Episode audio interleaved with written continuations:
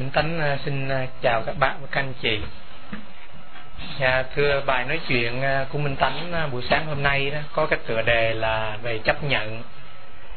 Thật ra Minh Tánh có ý nói chuyện về cái đề tài này là vào một hôm tình cờ Minh Tánh có nghe lời cái cuộn băng trong khóa tu của chúng ta hồi tháng 8 thì Minh Tánh nghe lại Minh Tánh nghe cái phần pháp đàm đó chị Diệu Linh chỉ có đặt cái câu hỏi thì à, vấn đề gọi là vị kỷ và vị tha, cái tình thương của mình đó, cái tình thương thật sự đó, là phải tình thương phải cho tất cả những người khác. Thì chị có đặt ra cái vấn đề giữa cái vị kỷ và cái vị tha, cái tình thương nó như thế nào? Thì minh tánh nghe lại cái câu hỏi đó, minh tánh thấy rằng thường thường mình nghĩ là cái tình thương đó là phải cho một cái đối tượng nào khác. Còn thương mình á thì nhiều khi mình nghĩ rằng cái đó không phải là một cái tình thương gọi là thật sự. Nhưng mà minh tánh thấy rằng cái vấn đề thương mình á, cái vấn đề đó rất là sâu sắc và rất là phức tạp. Vì nhiều khi mà mình nói là mình thương mình á, chưa chắc là mình mình mình thương mình thật. Cái vấn đề thương mình á, nó rất là, nó rất là phức tạp. Để à, bắt đầu bài nói chuyện hôm nay minh tánh xin kể một cái câu chuyện cách đây khoảng năm sáu năm trong cái giới học Phật Tây phương đó họ có kể một cái câu chuyện có liên quan đến à, Đức Đại La Lạt Ma. Cách đây khoảng năm sáu năm Đức Đại La Lạt Ma có à, làm một cái buổi gặp gỡ giữa ngài và những cái người tâm lý trị liệu Tây phương. Trong cái buổi họp mặt đó đó có một ông nhà tâm lý uh, trị liệu Tây phương đặt cái vấn đề với Đức Đại Lạt Ma là làm cách nào mà để mình chuyển hóa cái mặt cảm tự ti của mình, cái low self esteem của mình, cái self hatred của mình? Thì khi nghe cái câu hỏi đó đó, đức đại la ma có vẻ không hiểu. Ngài cứ hỏi đi hỏi lại hoài, thông dịch cái chữ mà low self esteem đó self hatred đó là cái gì? Người ta giảng nghĩa một hồi đó, thì à, đức đại la ma mới nói là cái danh từ đó đó không có ở trong ờ, ở bên a Á Đông, không có đối với người Tây Tạng, thành ra là ngài không hiểu. Thì cái câu chuyện như vậy đó, sau này nó trở thành huyền thoại. Minh Tánh có đọc trong những cái tạp chí mà Phật học về Tây Phương như là Tricycle hay là Shambhala đó, người ta cứ kể câu chuyện nó hoài, lặp đi lặp lại hoài. Người ở Đông không có mặc cảm tự ti. Chỉ có cái văn hóa của người Tây Phương đó mới tạo nên những cái mặc cảm đó rồi khoảng thời gian đó thì minh tánh à, có cái tên ở trong một cái nhóm forum của người mỹ. Thì họ cũng lại đem cái vấn đề đó lên. Họ nói rằng cái mặc cảm tự ti đó chỉ có của người tây phương thôi còn người á đông họ không có. Thì minh tánh thấy là cái đó minh tánh không có đồng ý. Minh tánh có post lên một cái message trong cái forum. Cái mặc cảm mà tự ti đó đáng lẽ nó phải có bên người á đông nhiều hơn là người tây phương tại vì khi mà minh tánh qua bên đây minh tánh học trung học đó minh tánh từ một cái môi trường mà thầy giáo nói cái gì học trò phải nghe mình cái authority đó cái đó rất là quan trọng. Mà qua bên tây phương thì cái vấn đề bình đẳng đó, nó rất là quan trọng cái chủ nghĩa cá nhân rất là cao. Thành ra nếu mà nói mặc cảm tự ti đó thì có lẽ người á đông có mặc cảm tự ti nhiều hơn người tây phương cái message mình tánh post lên đó, nó lại tạo lên một sự tranh luận giữa những người tây phương với nhau. Cuối cùng thì có một cái ông ông cũng nói rằng ông cũng có đi du lịch nhiều nơi lắm. Thì ông cũng đồng ý là bên cái văn hóa á đông đó họ rất là trọng cái vấn đề mà người lớn nói người nhỏ nghe. Còn bên tây phương đó cái chủ nghĩa cá nhân rất là nhiều. Thì thành ra rằng cái vấn đề đó mình cũng nên suy nghĩ lại cái ý minh tánh muốn nói rằng đó, cái vấn đề mà tự ti đó, nó có sẵn trong mỗi người chúng ta, không có bất cứ là người tây tạng, người việt nam hay là người hoa kỳ. Nó có ở khắp mọi nơi. Minh tánh nghĩ cũng giống như một cái trái lê đó, thì một trái lê ở mỹ nó khác trái lê ở tàu, nó khác trái lê ở việt nam. Nhưng mà cái bản chất nó nó chỉ là một mà thôi. Cái đó là vấn đề chung tất cả trở lại cái vấn đề mà cái mặc cảm mà tự ti của mình á, thì minh tánh muốn chia sẻ rằng cái đó là cái vấn đề chung cho tất cả, chứ không có giới hạn ở một cái thời đại nào, một cái xứ nào, hay là một cái người nào.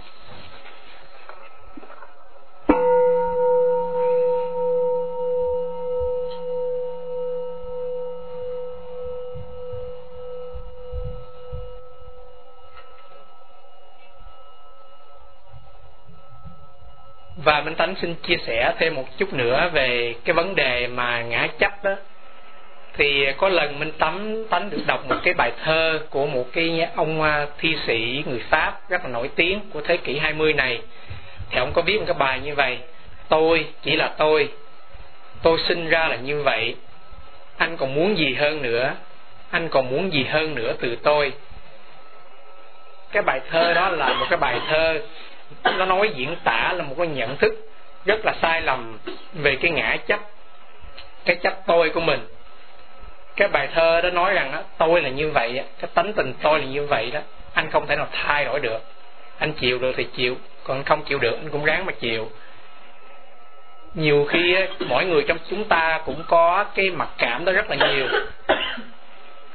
Nhiều khi nếu mà có ai phê bình mình á ai muốn sửa cái tánh mình như thế nào đó thì thường thường mình ưa nói như vậy đó, mình nói rằng tôi là như vậy, tôi không thể thay đổi được. Nhưng mà các bạn chắc cũng biết rằng trong đạo Phật á, mình không tin là một cái gì nó bất biến, không thay đổi hết á. Cái gì nó cũng thay đổi hoài hết ngay trong giờ phút này đó, mình ngồi yên ở đây, nhưng mà mình cũng đang thay đổi. Mình tánh ví dụ như là trên bàn thờ có những ngọn nến đó, thì cái ngọn đèn cầy đó, ánh lửa đó, nó không phải cùng chung một cái ánh lửa mà trước một phút, một giây trước đây, mình lúc nào cũng thay đổi được hết. Thì vì mình thay đổi cho nên mình không thể nào mình nói rằng, I am what I am, hay là, I was made like this. Tại vì cái tôi, cái ta của mình á, nó thay đổi. Mình không thể nào mình nhận cái tánh giận của mình mình nói đó là mình. Cái tánh lo nghĩ của mình là mình. Tại cái đó nó cũng thay đổi. Nếu mà mình giữ một cái nhỏ đó, mình nói là mình đó là mình đánh mất đi những cái phần khác lớn hơn và một cái ờ, mặc cảm thứ hai đó, ngược lại với như vậy đó, là mình thường mình hiểu rằng đó, nếu mà muốn dẹp cái tôi, cái ta của mình đó thì mình phải làm cách nào đó để cho cái tôi, cái ta của mình nó nhỏ đi. Trong kinh pháp hoa đó, có thí dụ về một vị bồ tát gọi là thường bất khinh bồ tát. Thì cái vị bồ tát đó, khi đi gặp bất cứ ai đó, vị cũng chắp tay, vị xá xuống, ngài nói rằng tôi không bao giờ dám khinh ngài, tại vì ngài cũng sẽ thành phật. Ngài cũng là một vị phật sẽ thành. Và trong kinh điển Phật giáo Việt Nam mình đó thường thường nói những cái vấn đề đó rất là nhiều. Có nghĩa là mình tu tập, mình phải dẹp cái ngã mình đi, mình phải hạ nó xuống, thấp xuống. Nhưng mà minh tánh nghĩ rằng cái đó nó cũng dở dễ làm cho mình hiểu lầm á. Mình nghĩ rằng á, dẹp cái ngã, có nghĩa là mình đem cái ngã mình thấp xuống cái ngã hơn cái ngã của người kia, gọi cái đó là dẹp ngã nhưng mà cái đó nó nhiều khi đó cũng giống như là mình đi từ cái thái cực này qua cái cực khác. Mình đang chấp có, bây giờ mình nói là đừng có chấp có nữa. Mình bỏ cái chấp có đi, mình chấp không. Thì chấp có hay chấp không vì đó, nó nó cũng là một cái chấp hết. Các bác và các anh chị biết đó, trong đạo Phật á, kinh Phật có nói về cái hình thức của ngã mạng, tức là cái chấp ta của mình đó. Đức Phật nói rằng có ba hình thức lận mình hơn người, mình nghĩ là mình hơn người, thì cái đó là một cái chấp. Mình nghĩ rằng mình bằng người kia, cái đó cũng là một cái chấp. Mà mình coi rằng mình thấp kém hơn người kia đó, thì cái đó cũng là một cái chấp ngã. Thì cái chấp ngã đó dầu cho mình có chấp mình là lớn, hay là mình chấp mình là nhỏ, thì cái đó cũng là một cái chấp.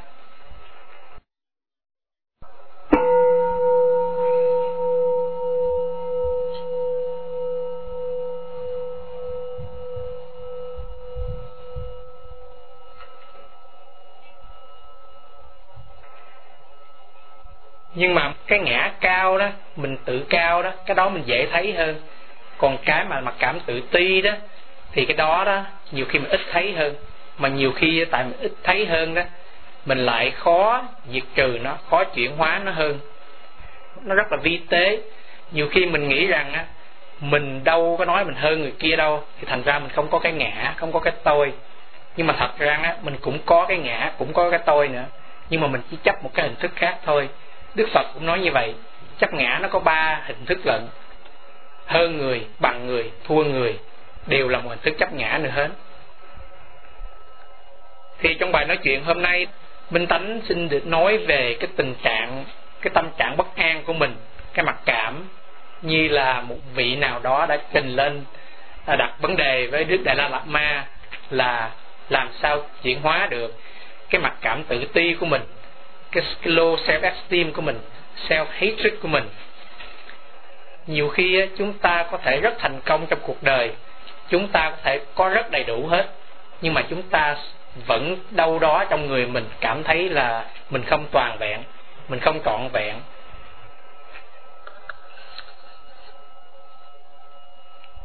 Sống trong đời nhiều khi mình có đầy đủ, nhưng mà có những lúc mình cảm thấy mình rất là thiếu thốn.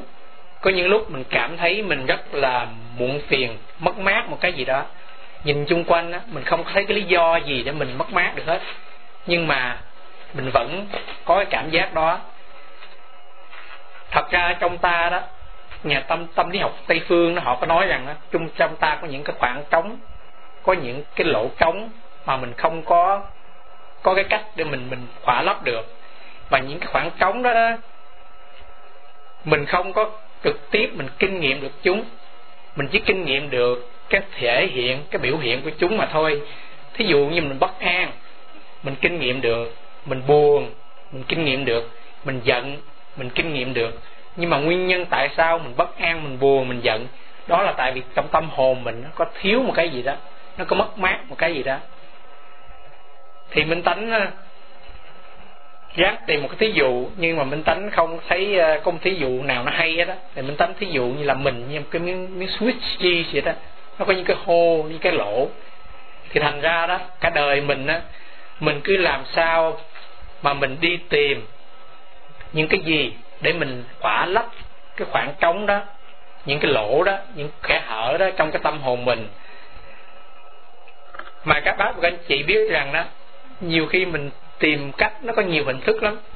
Nhiều khi ví dụ như là mình mua một căn nhà, mình mua một cái xe, mình tìm một người bạn, mình tìm một người thương. Cái đó cũng là một cái cách để mà mình khỏa lấp những cái khoảng trống ở trong tâm hồn mình. Nhiều khi mình bước vào con đường đạo cũng vậy nữa. Mình đi làm một cái phật sự, mình nghe một bài pháp, mình mở cuốn thép để mình nghe, mình à, đọc một cuốn sách. Ra chưa chắc là mình tìm một cách thực tập nhưng mà tại vì những cái đó nó đem lại, nó lấp được một cái khoảng trống nào trong tâm hồn mình mà mình làm. Và vì vậy cho nên có mình có những cái vấn đề thắc mắc trong đạo đó, mình cứ thắc mắc hoài là tại sao vậy? Là tại vì nó nó không có lấp được cái khoảng trống trong tâm hồn mình. Mình hỏi, mình thắc mắc, mình có câu trả lời nhưng mình lại hỏi, mình thắc mắc nữa là tại vì deep down inside đó, mình có khoảng trống đó mà mình không cách nào mà mình mình lấp được khoảng trống đó thật ra những cái chuyện mà mình làm những phương cách mà mình tìm để mình khỏa lấp cái khoảng trống của mình tự nó không có gì là sai vậy hết á. Thì mình buồn, thì mình làm gì cho vơi nói buồn mình.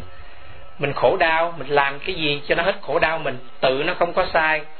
Nhưng mà nó chỉ có vấn đề đó, nếu mà mình không nhìn thấy được cái chuyện đó, mình nghĩ rằng cái đó nó đem lại cho mình hạnh phúc.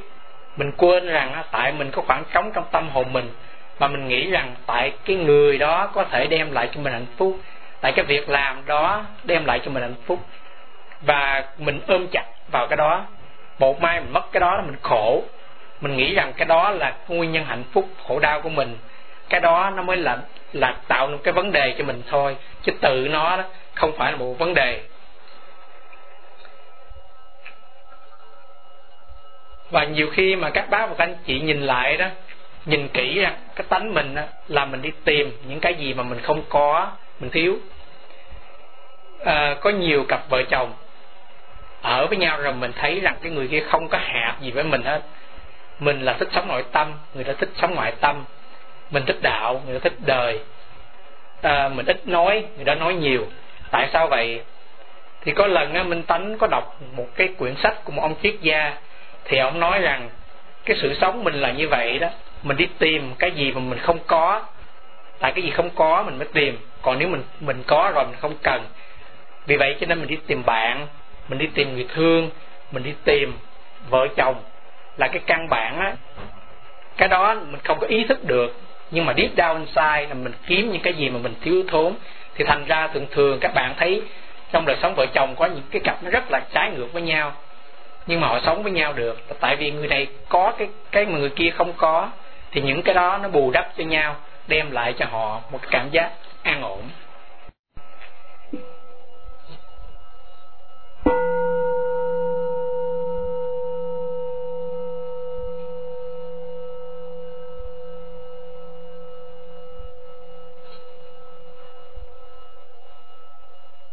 Nếu mà mình nói như vậy đó, thì có cái cách nào, cái phương cách nào mà mình để mình lấp đi cái khoảng trống ở trong tâm hồn của mình hay không? Nếu mà mình không có thể nương tựa vào những cái nguyên nhân bên ngoài đó, thì làm cách nào? Bây giờ mình trở lại cái phương cách của đức phật dạy. Như các bác và các anh chị biết đó, khi mà một người xuất gia đó vào đức phật bắt một điều là họ bỏ hết. Họ bỏ hết tài sản của họ họ bỏ hết người thương của họ họ bỏ hết tất cả. Họ cạo tóc, họ đắp y mới. Tài sản họ chỉ là có cái bình bát và cái y thôi. Tại sao như vậy? Tại vì đó, đức phật muốn cho chúng ta cắt bỏ hết tất cả những cái nguyên nhân bên ngoài. Mình phải quay lại mình đối diện với chính mình. Nếu mà mình buồn đó, mình không có cái gì bên ngoài để khỏa lấp cái buồn hết. Mình làm gì bây giờ? Mình khổ đau. Mình không có cái người nào bên ngoài giúp mình hết. Mình không có tài sản, mình không có vật chất nào bên ngoài hết. Mình làm gì bây giờ? Thì cái cách của đức phật dạy đó là mình dừng lại mình nhìn thẳng vào những cái, cái khoảng trống đó mình coi nó là ở đâu nguyên nhân là gì. Cái người sống trong cuộc đời đó mỗi khi có khổ đau mỗi khi có vấn đề mỗi khi có phiền muộn họ có thể chạy đi kiếm cái này họ có thể chạy đi xem hát họ có thể mua họ có thể đọc sách họ có thể ăn uống họ có thể tìm những người bạn. Nhưng mà đối với một người xuất gia đó họ ly gia họ cắt ái họ bỏ hết phiền muộn họ phải làm như thế nào? Thì cách của đức phật dạy đó là mình buông xả bên ngoài để mình quay lại, mình đối diện với chính mình. Cái đó là cái vấn đề mà minh tánh muốn chia sẻ với các bác và các anh chị ở đây. Cái hình thức đó đó, cái hình thái đó đó là chấp nhận.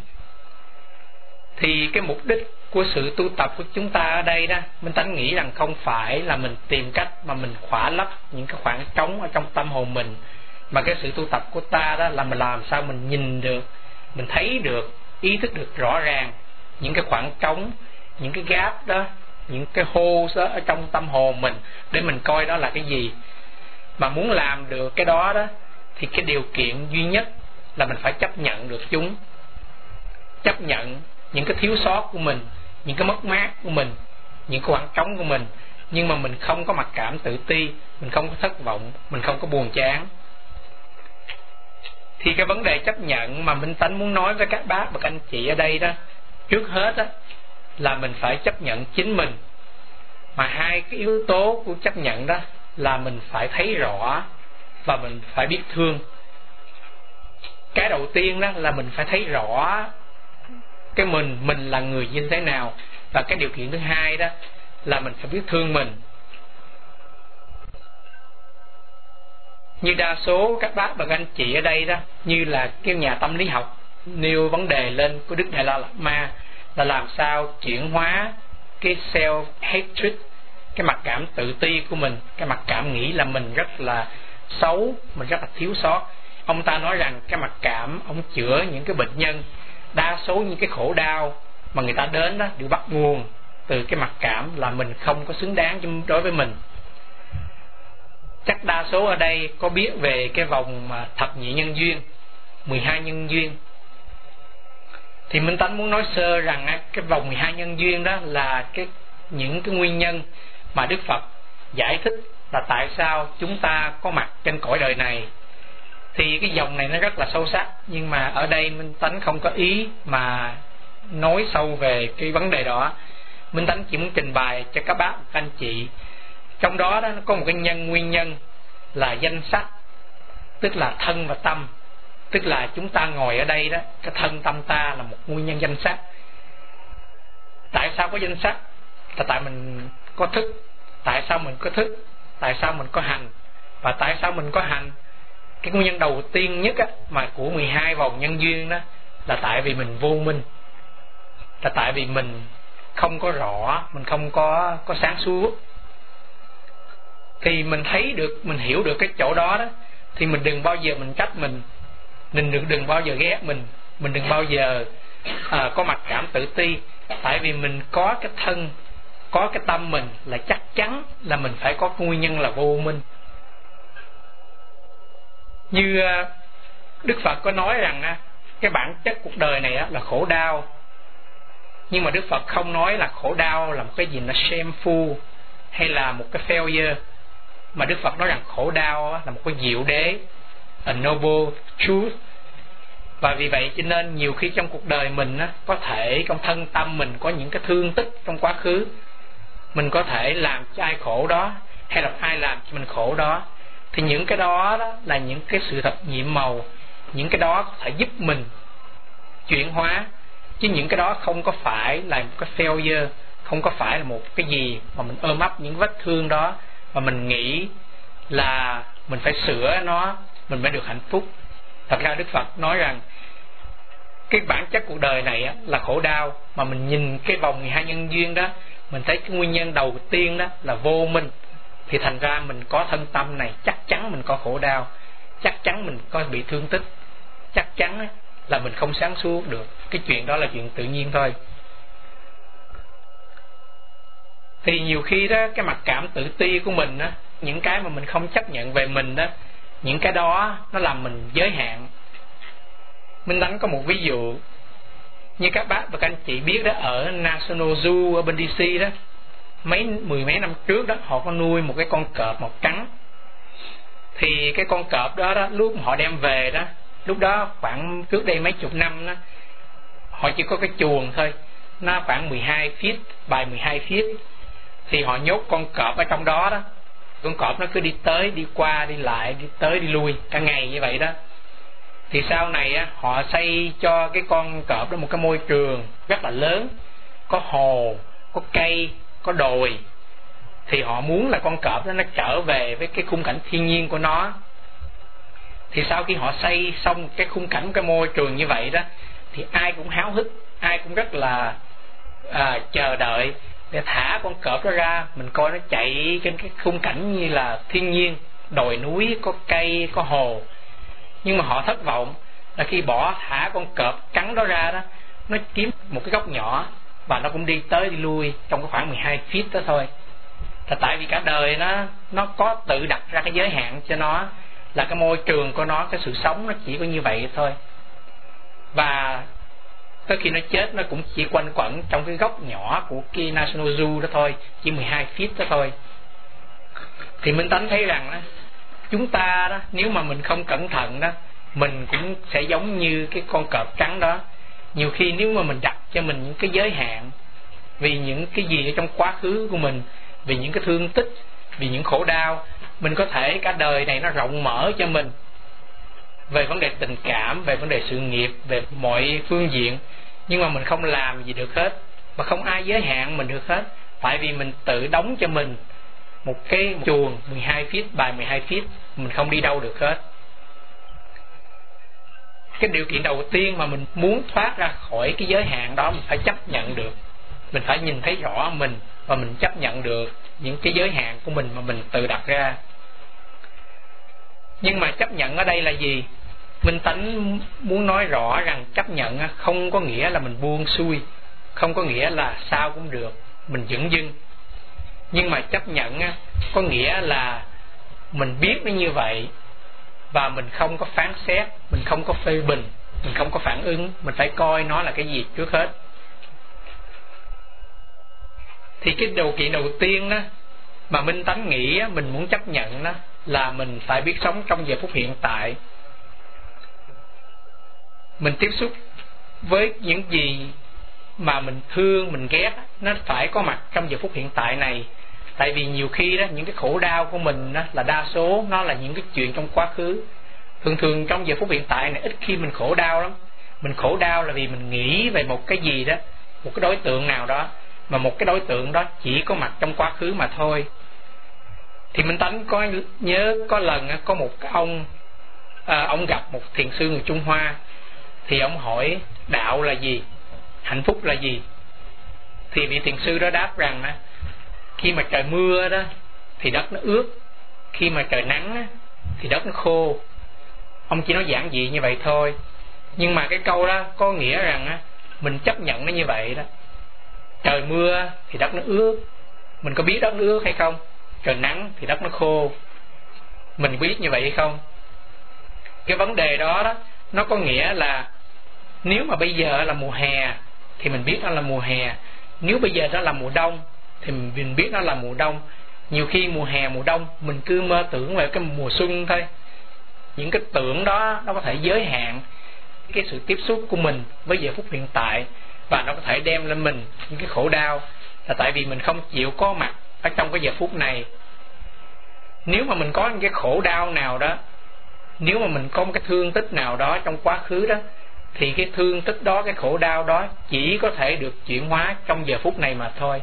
Nó không thể được chuyển hóa vào ngày mai, nó cũng không thể được chuyển hóa vào ngày hôm qua. Và vì vậy cho nên cái sự chấp nhận của mình đó là mình phải thật sự có mặt trong giờ phút hiện tại của mình như à, các bác và các anh chị thấy rằng hồi sáng này minh tánh có à, hướng dẫn về cái thiền. Thì cái thiền đó đó họ dạy mình đó, mình ngồi mình tiếp xúc với hơi thở của mình. Mình không làm gì hết dài mình biết dài ngắn mình biết ngắn. Mình không có điều khiển nó mình không có thay đổi nó. Nó là sao mình biết là như vậy. Thiền vipassana đó mình cũng có thể áp dụng vào cuộc đời nữa nhưng mà minh tánh cũng xin nhắc lại đó mình biết, mình chấp nhận không có nghĩa là mình buông xuôi. Có nghĩa là khi mà trong thiền quán đó, nếu mà mình để cho cái sự việc nó tự yên, tự động như vậy đó, mà mình giữ cho mình yên đó, thì cái vật nó sẽ thay đổi. Ví dụ như là một cái bàn á, nếu mà mình để trong bóng tối mình tắt đèn á, nó sẽ khác. Nếu mình bật đèn lên sáng đó, cái bàn đó nó sẽ khác nếu mà mình có cái khổ đau đó, mình bỏ nó qua một bên, nó khác. Nếu mình có cái khổ đau mà mình nhìn nó, mình quán chiếu nó, mình không có đụng chạm gì nó hết. Mình chỉ nhìn quán chiếu thôi, cái khổ đau nó sẽ khác. Trong đạo phật đó, thường thường á, người ta nói rằng á, cái chủ thể với lại cái đối tượng nó là một. Có nghĩa là đó, khi mà mình nhìn cái khổ đau của mình, nếu mà mình nhìn cái khổ đau mình với cái tâm mình an tịnh á, thì cái khổ đau á, nó sẽ thay đổi thường thường sống trong cuộc đời đó, mình nghĩ rằng á, mình muốn thay đổi cái gì á, mình phải dùng lý luận, mình phải dùng sự suy luận, mình phải tìm cách giải quyết. Nhưng mà trong thiền quán á, nói rằng trong mỗi chúng ta đều có một cái tuệ giác, đều có một cái wisdom. Mà nếu mà mình chịu để yên cái sự suy luận của mình xuống đó, mình nhìn, mình quán đi, tự cái khổ đau đó cho mình câu trả lời. Tự những cái thương tích đó nó tự nó hiu nó tự nó nó tự nó nó lành mình không cần làm gì hết. Nhiều khi đó, mình nó, bản chất của mình là vô minh, mình làm cái gì đó, nhiều khi mình lại tạo thêm khổ đau. Thì trong thiền quán, cách ngồi thiền hay là cách tiếp xúc với cuộc đời cũng vậy. Nếu mà mình trust cái wisdom của mình, trust cái trực giác của mình mình giữ cho tâm mình an tịnh, thì cái khổ đau đó, những cái thương tích đó có thể tự động nó được chuyển hóa.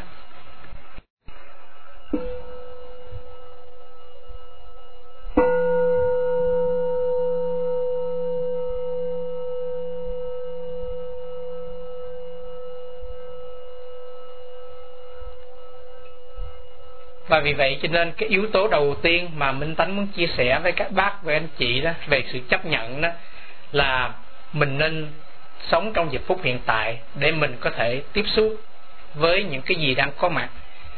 Sống trong giờ phút hiện tại đó, nó có một cái giá trị là nó đem mình đến sự tự do. Mình không có thể bị những cái gì trong quá khứ nó sai sự mình, nó sai khiến của mình. Thì nhiều khi đó, mình sống trong hiện tại đó mình nhìn lại khổ đau của mình đó giống như một cái nhà tâm lý học nào đó nói rằng thường thường đó, là suffering is overrated. Nhiều khi cái khổ đau của mình đó, mình hay làm lớn chuyện lắm. Chứ nếu mà mình thật sự mình nhìn đó đó nó chưa đến nỗi nào hết.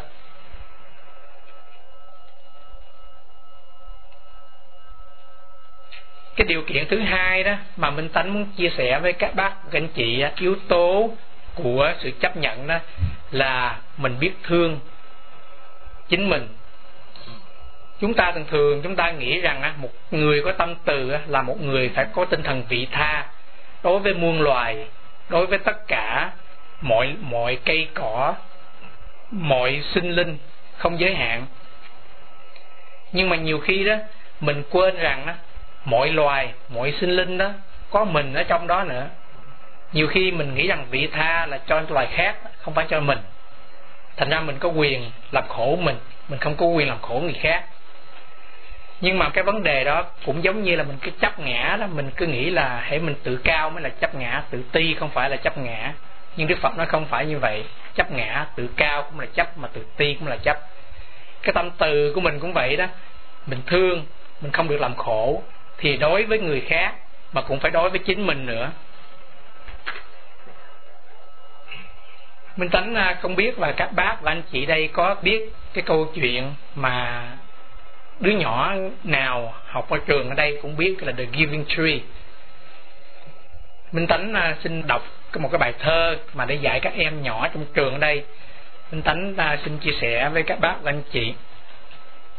Một cây táo và một đứa bé.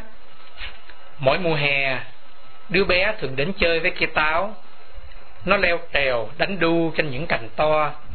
Khi mệt, nó nằm ngủ dưới tàn cây.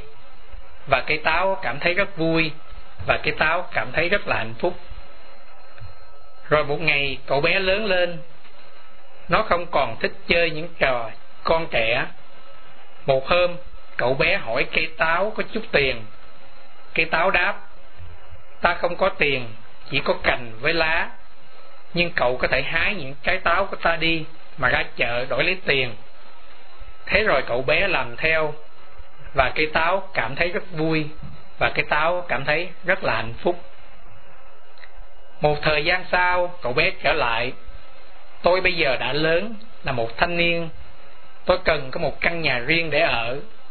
Cây táo đáp, ta không thể cho cậu một ngôi nhà được, vì nhà ta là rừng nhưng cậu hãy chặt những cành lớn của ta đi mà xây cho mình một căn nhà thật đẹp. Thế rồi cậu bé làm theo, và cây táo cảm thấy rất vui, và cây táo cảm thấy rất là hạnh phúc. Rồi thời gian trôi qua, một hôm cậu bé trở về với nét buồn trong ánh mắt. Đời tôi bây giờ không còn gì là vui. Tôi mơ ước về một khung trời mới. Cây táo đáp, ta bây giờ không còn gì nhiều nhưng cậu hãy lấy thân này của ta, đóng là một chiếc ghe, và cậu đầy hãy đi phiêu du đây đó. Thế rồi cậu bé làm theo, và cây táo cảm thấy rất vui, và cây táo cảm thấy rất là hạnh phúc. Năm tháng miệt mài trôi qua, một hôm cậu bé quay trở lại. Bây giờ thì cả hai đều đã già. Cây táo nói, ước chi ta có gì để tặng cậu, nhưng bây giờ thân ta chỉ là một gốc cây già cậu bé nói, tôi bây giờ cũng chẳng cần gì, chỉ muốn một chỗ ngồi để nghỉ chân. Cây táo đáp, ta tuy già yếu, nhưng vẫn còn giúp cậu được việc đó. Cậu hãy ngồi xuống đây trên gốc thân già này và nghỉ ngơi cho đôi chân mệt mỏi. Thế rồi cậu bé làm theo, và cây táo cảm thấy rất vui, và cây táo cảm thấy rất là hạnh phúc. Thì cái câu chuyện tới đó là hết thì minh tánh hiểu cái ý ngụ ngôn của cái cái câu chuyện đó là dạy cho chúng ta là cái tánh hy sinh. Cái tánh cho người khác một cái tình thương. Nhưng minh tánh đọc á minh tánh thấy á, cái cậu bé đó không có vấn đề, mà cái cây cái táo nó có vấn đề. Minh tánh thấy rằng á, phải có một lúc nào đó cây táo phải nói cậu bé là bác cớp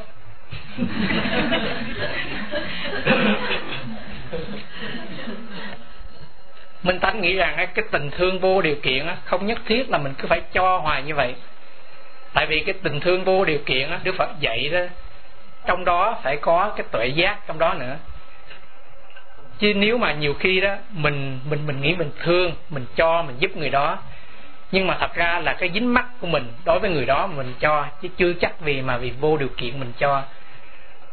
Cái tình thương nó phải có cái tuệ giác, giúp người ta đó, không phải là dễ giúp người ta đó mà không có tuệ giác đó thì cái giúp của mình đó, nó cũng nguy hại lắm.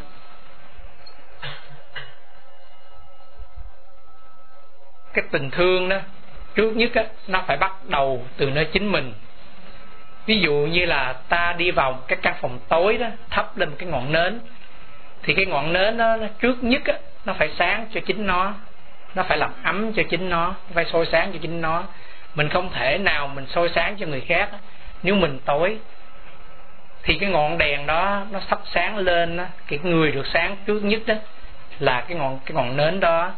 Cái tình thương đó nếu mà mình có mình muốn ban rãi cho người khác đó thì trước nhất đó mình phải được hưởng cái tình thương đó. Nhưng mà minh tánh thấy rằng đó vì trong chúng ta đó có một cái mặt cảm tự ti rất là sâu đậm cho nên mình thương người khác thì dễ nhưng mà mình thương mình rất là khó, mình rất là khó đối với mình.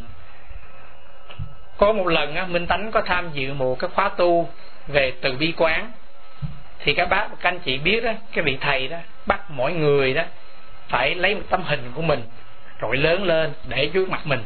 Mình nhìn cái hình của mình. Và mình cứ niệm hoài, mình nói rằng, tôi tôi sẵn sàng tha thứ cho tôi. Tôi có lỗi lầm gì á, tôi tha thứ cho tôi có ai làm gì cho tôi khổ đau đó, tôi tha thứ cho người đó, mà mình phải nhìn vào cái cái hình của mình. Nghe như vậy đó, mà các bác vẫn chỉ biết có những người họ không thể nào nhìn được gương mặt của họ, cái hình của họ. Tại vì họ, tự họ có những cái khổ đau, có những mặt cảm tự ti rất là sâu đậm. Họ có thể thương người khác, họ có thể hy sinh cho người khác, nhưng họ không dám hy sinh cho họ họ không dám tha thứ cho họ. Có những người không nhìn được cái hình đó đó, thì vị thiền sư nói là làm cái nó nhỏ lại một chút. Bớt nhìn. Nhưng mà cái ý minh tánh muốn nói rằng mình đừng có tưởng, mình đừng có tưởng là mình dễ đối với mình mình rất khó đối với mình. Và vì vậy cho nên cái tâm từ, cái tình thương đó, nó phải bắt nguồn từ chính mình trước. Nhưng mà nói như vậy đó, minh tánh không có nghĩa là mình trở nên ích kỷ đi. Mình trở nên chỉ nghĩ đối với mình, đối với mình thôi tại vì đạo phật không phải là hả, mình bỏ cái này rồi mình phải bắt một cái kia. Nhiều khi mình không cần phải bắt cái gì hết. Cái tình thương mình á, mình thương người ta như thế nào, mình cũng thương mình như vậy. Mình mình biết đối xử với người ta tốt như thế nào, mình cũng phải đối xử mình tốt như vậy. Tại vì nếu mà mình không có tha thứ mình mình không có tốt với mình á, thì mình khó tha thứ với người khác, khó tốt với người khác được. Cũng giống như mình làm hạnh bồ tát á, nhiều khi á, mình thấy người ta chết chìm mình muốn bơi, mình muốn cứu người ta, nhưng mình không biết bơi, thì cái hại đầu tiên là mình hại cho mình, mà hại cho cái người kia nữa. Bài nói chuyện hôm nay, minh tánh chỉ ờ, muốn nhấn mạnh một cái ý về cái sự chấp nhận. Thì chấp nhận ở đó đó là chấp nhận chính mình. Mình á, mình thương mình nhiều, mà mình ghét mình cũng nhiều lắm nhiều khi á, mình phải biết tập tha thứ cho mình. Thường thường á, ai cũng có những cái chuyện trong quá khứ chắc chắn là mình cứ mang vác nó theo hoài, là vì mình làm cho những cái người nào đó mà bây giờ người đó không còn nữa. Mà mình hối hận hoài, hay là cái người nào đó làm cho mình mà mình chưa tha thứ được. Nhưng mà những cái đó đó, chỉ đem đến khổ đau trước hết là cho mình mà thôi. Thì thành ra đó, nếu mà mình muốn thương mình á thì mình phải biết tha thứ cho mình. Mình phải biết bỏ đi. Cái con người mình á, nó có những cái phần dở mà nó cũng phải có những cái phần hay. Mình chấp nhận mình á, có nghĩa là mình take the whole package. Mình không thể nào mình chỉ chấp nhận mình, thích mình, những cái phần điểm hay thì tốt thôi. Còn những cái điểm xấu, điểm dở mình bỏ qua một bên. Minh tánh nghĩ rằng cái chuyện đó không có thể được. Và minh tánh cũng nhắc lại một lần nữa, chấp nhận ở đây không có nghĩa là buông xuôi không có nghĩa là dưỡng dưng chấp nhận ở đây là cái bước đầu tiên mà để chuyển hóa. Cũng như minh tánh có ghi câu của cái ông triết gia, ông nói rằng, có một điều nghe thì rất là mâu thuẫn, nhưng đó là một sự thật. Đó là khi ta có thể chấp nhận được chính mình, thì từ đó ta bắt đầu thay đổi. Cũng giống như minh tánh có thí dụ đó, cái bàn nó để trong bóng đêm á, bóng tối thì nó khác. Mình ra mình mở đèn lên, cái bàn đó nó sẽ khác mình chấp nhận mình đi, thì tự nhiên nó sẽ có những cái bước tới, nó thay đổi, nó chuyển hóa mình.